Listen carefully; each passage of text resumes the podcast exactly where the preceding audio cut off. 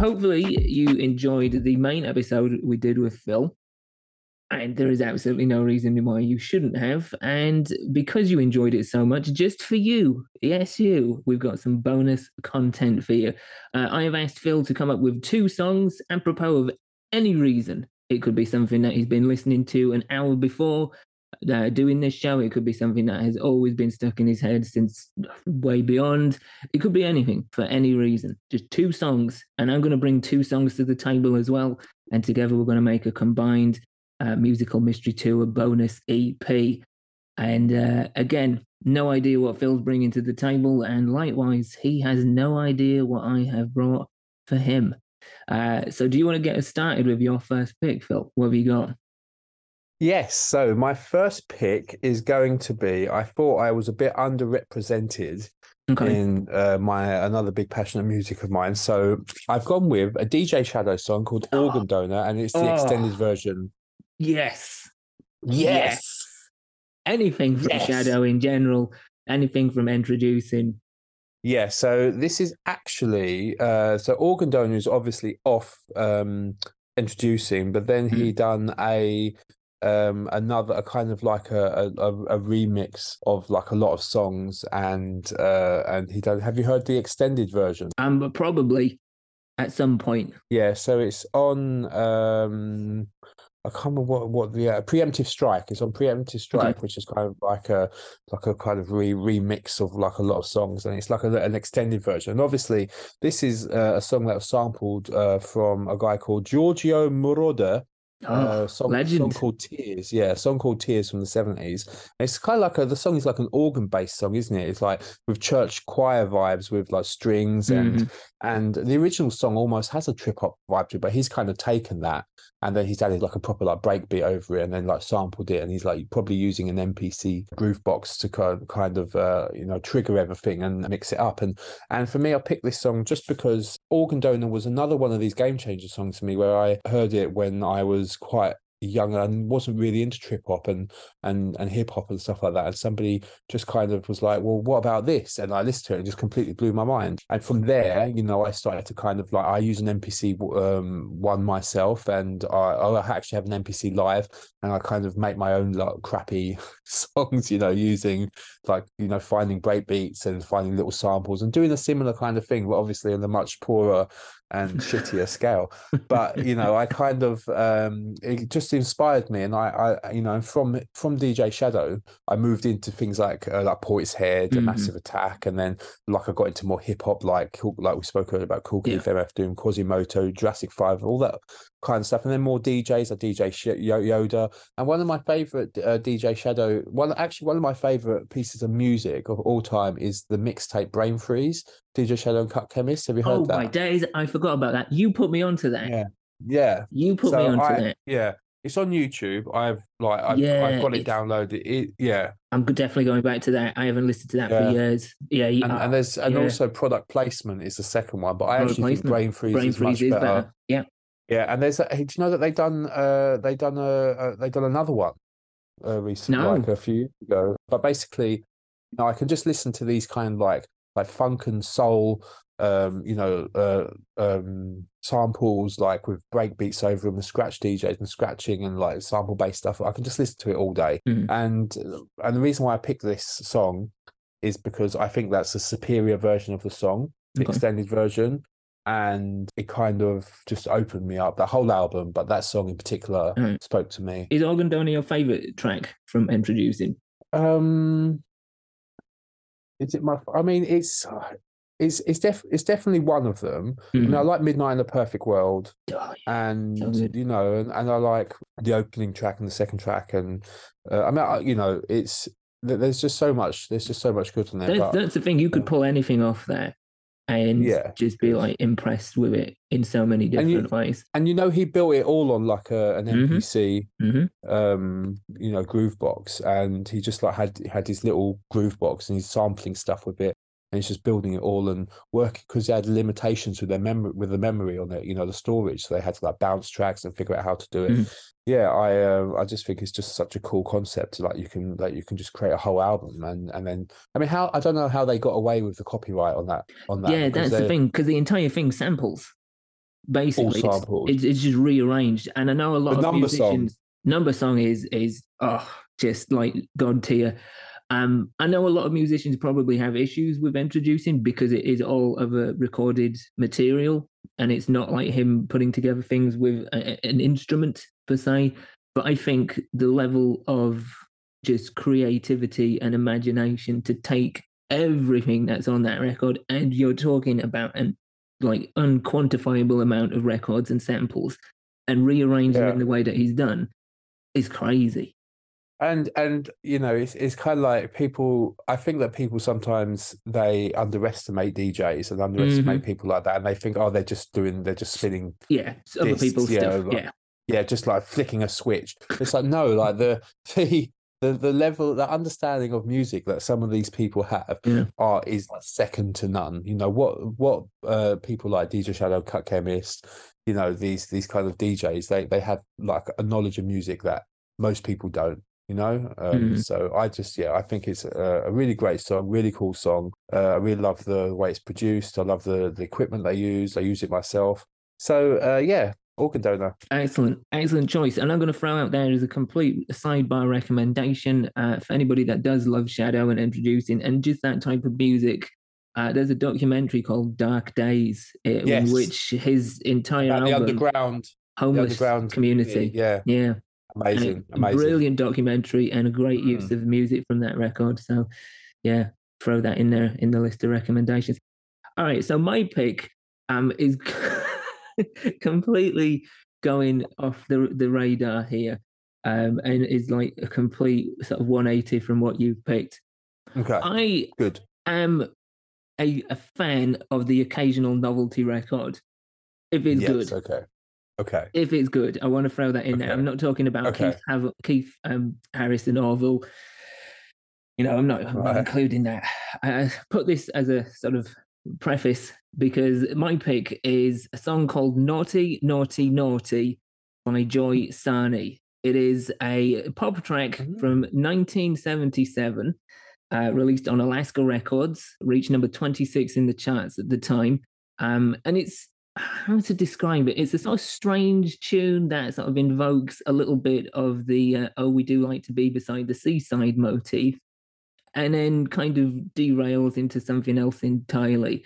Uh, basically, a song that details Joy, the singer, presumably, or a character in the song. I'm not entirely sure which. Haven't done that deep of a dive into it.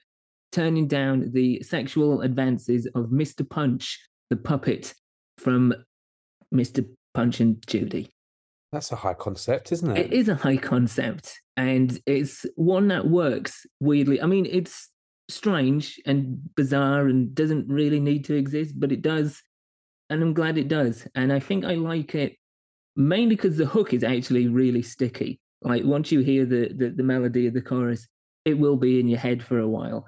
But well, I'm looking at I've I've got I've gone onto YouTube and I mm-hmm. put it in naughty naughty naughty, which I was a bit scared to do anyway. but um, I'm looking at an image of Top of the Pops. Yep, that's probably which... one of two videos I think um, that you can find of it. And there's a weird like puppet in the background, yeah. like kind of looking leering, almost leering, yeah, yeah at, at, this young woman with one of those thin condenser mics from 70 the 70s. mics. Yeah. And I wonder who the the the host was of this Top of the Pops show. I dread to think. Oh yeah, it's right in it's seventy seven. It's right in that spot, isn't it? Oh, it's right. It's right in that naughty spot. Indeed. more than more than that. Yeah. So mm. um, yeah, but I will definitely listen to that. And um, how did you find this song? This so for for a number of years now, I've been compiling like a playlist of like abstract music that I've come across like like spans all genres. In fact, that playlist itself is kind of one of the inception points for the podcast as a whole because when I look at it and I dive into it occasionally, I'm like, geez, this is extremely strange and eclectic, and no yeah. one song is really quite like the other. and so it's kind of become a thing for me where I'll just pick up all sorts of different ideas and styles and genres, like from breakbeats to film library music to mm, mm. 70s novelty pop songs about horny puppets. Um, there's a lot in there. So I wanted to pull something from that playlist and I thought it's fun, it's silly, it's got, as I say, a sticky melody for a hook it's high concept. Well, my my the singer in my band would probably be like, "Let's do this song." So I probably please do share, and and no, if you do do no. a rendition of it, no, please, I'm going to make a suggestion. Okay. I'm going to I'm going to put that forward. Um, that is that is my okay. request. Let me have a listen to it because yeah. it looks it looks bloody insane. I must say that as well. Like when it gets to the hook, Mr. Punch the puppet actually joins in, and it kind of it's like backing vocals slash a duet. Okay. But whoever is it kind doing, of like a seventies Mr. Blobby? Kind of, but better. Okay, well, but the, the, the, well, I don't know. You tell me. The the thing with Mr. Punch's vocals is it sounds like it's been done through a kazoo. Okay. Yeah, and it it can get a little bit annoying. I will throw that in there. So don't okay. Don't say I didn't warn you. But um, well, I'll, yeah, I'll listen to it with with gusto. Yeah, I should also just throw in as well because I did a little bit of research uh, on this. As you can tell, this was a one-hit wonder for Joy Sarney. Uh, it was followed by the single "Angling for a Kiss," which didn't make the charts. And uh, no if puppets. You, no, that's it. You know, she's obviously found a winning formula, hasn't repeated it, and she's failed. Uh, if you want a physical copy, and this is like a really interesting tangent, if you want a physical copy of this on seven-inch vinyl, and you live in Britain, you can get it from Vinyl Tap. And this okay. is interesting because Vinyl Tap is actually a record store in Huddersfield where That's I went to uni and lived for a number oh. of years. Oh. So, accidentally, in researching Naughty, Naughty, Naughty, I ended up kind of going full circle to a record store I know pretty well. Wow. Yeah. Small world. There you go. Yeah, yeah. there you go. I'll listen. Right. I'll listen. So there you go. That's my that's my first pick. What's your second for the bonus EP? Okay, so I have actually gone some something for something some semi serious, but uh, okay. we did speak about it earlier, and it's mm. um, Doctor Octagon. Oh yeah, Doctor nice. Octagon. It's a song called Blue Flowers off the mm. Doctor Octagon Doctor Octagon. It's hard to say, yeah. Yeah, and I believe this is his first solo album. Um, he was in the Ultramagnetic MCs, mm-hmm. wasn't he? Mm-hmm. And um, and cool as Kool Keith, and it's like a concept album. This album about this kind of homicidal gynecologist. It's like an alien surgeon, if I remember rightly, is the from persona, Jupiter, right? From Jupiter, yeah. yeah, and from the future. And it's a concept album, and it's hip hop. And the reason why it's so um I've I've picked this is because for a few reasons. One of the reasons is is that um, for a hip hop act, you know, we, we spoke earlier about being people being form, formulaic, and I feel like mm. in the nineties, like after like Dr. Dre and you know Snoop Dogg and all these kind of like I don't know if they're East Coast or West Coast. Snoop and Dre um, West. Yeah, yeah. So yeah. kind of the you had the East and West Coast stuff, and they all they had their styles, and then everybody was just doing that. Mm-hmm. And it was like, you know, and then you had did have stuff like Jurassic Five and Tribe Called Quest and more old school stuff, mm-hmm. but nobody was really kind of like pushing the boundary. And then Kool Keith came along and was like, "No, I'm going to do this concept album." And he's this like homicidal alien uh, surge gynecologist from the future who's come to give expert patient care. um, and uh, and Blue Flowers is a song on that album. Throughout the album, you know, it screams Afrofuturism, doesn't it? Mm-hmm. And you know, it has all these themes, and uh, it, you know, it's it's you know, he's talking about what it's like to be a patient and a doctor in the future, what it's like, you know, the, the the weird diseases that he's treating. He comes up with these strange characters, um, and you know, talks about half shark, half alligator um, you know, patients and how he's going to and and cirrhosis of the eye and all these weird concepts that he brings up and he, and and he does it in a kind of semi-serious way. He doesn't kind of like delve too too deep into it, mm-hmm. but there's always on the surface he's always kind of talking about these different themes, you know. And I just think that it was like a really inspirational record and because for, for lots of people and obviously i'm i can't rap or, or anything like that but i imagine that lots of people like hold on we can do something different right yeah you know we can we don't have to just do you know like pop songs. We can do something different. And then you know i feel like it kind of gave rise to like a whole different type of hip hop for people. And it's kind of in a way like i like these concept albums and i like artists that you know um take on characters and concepts almost like david bowie. You know how like bowie used to mm-hmm. do that with a sane and uh, you know, and all these different characters, the Thin White Duke, etc. So I feel like in terms of hip hop terms, Kool Keith is one of those type of characters. He doesn't just sing about the same kind of things. And Blue Flowers is just a really weird song that the sounds are sampled from weird kind of psychological thrillers from, from the 50s and and the themes are just really unique and weird and and yeah i really love it and I, and and and you are also a fan i am yeah and and it kind of for me and i think for anybody that seems interested in this that has never heard it it's definitely something you should check out but it will open up a door for a lot of what i would consider counterculture hip-hop because like you say at yeah. that point in time it was like people either trying to emulate sort of g-funk west coast style or that sort yeah, of rugged yeah. new york um based hip-hop whereas this it was kind of yeah, taking a different stance on production, different ideas from sampling, and just different ideas in terms of concept and what a hip hop record can be and what a, a hip hop artist can be. Uh, so yeah, if you if you like this, then there is a doorway to all sorts of stuff like Deltron 3000, uh, the yes. early stuff that El-P was doing, Busdriver. Qbert scratches uh, is, is the DJ on it as well, isn't mm-hmm. it? Cube DJ Qbert, like really good scratching. And I think for lots of people, they probably hear this stuff and they go, "What is this?" You know? yeah. But I guess if you are kind of like open to music being, you know, about artistic, I don't want to sound too pretentious, but about like you know about um about being an artistic a form of art that you can use to you know experience things in different mm. ways and and express yourself then you know it can only be a good thing but i think for lots of lots of people they don't get this kind of thing yeah no you know? totally and, and and admittedly when it i first weird. heard it i was like what on earth is this but I, I, was intrigued enough to keep coming back. And what really kind of sold me on it was the fact that someone was willing to lose all their sort of inhibitions of like, I need to present myself as hard and serious and like this. Yeah.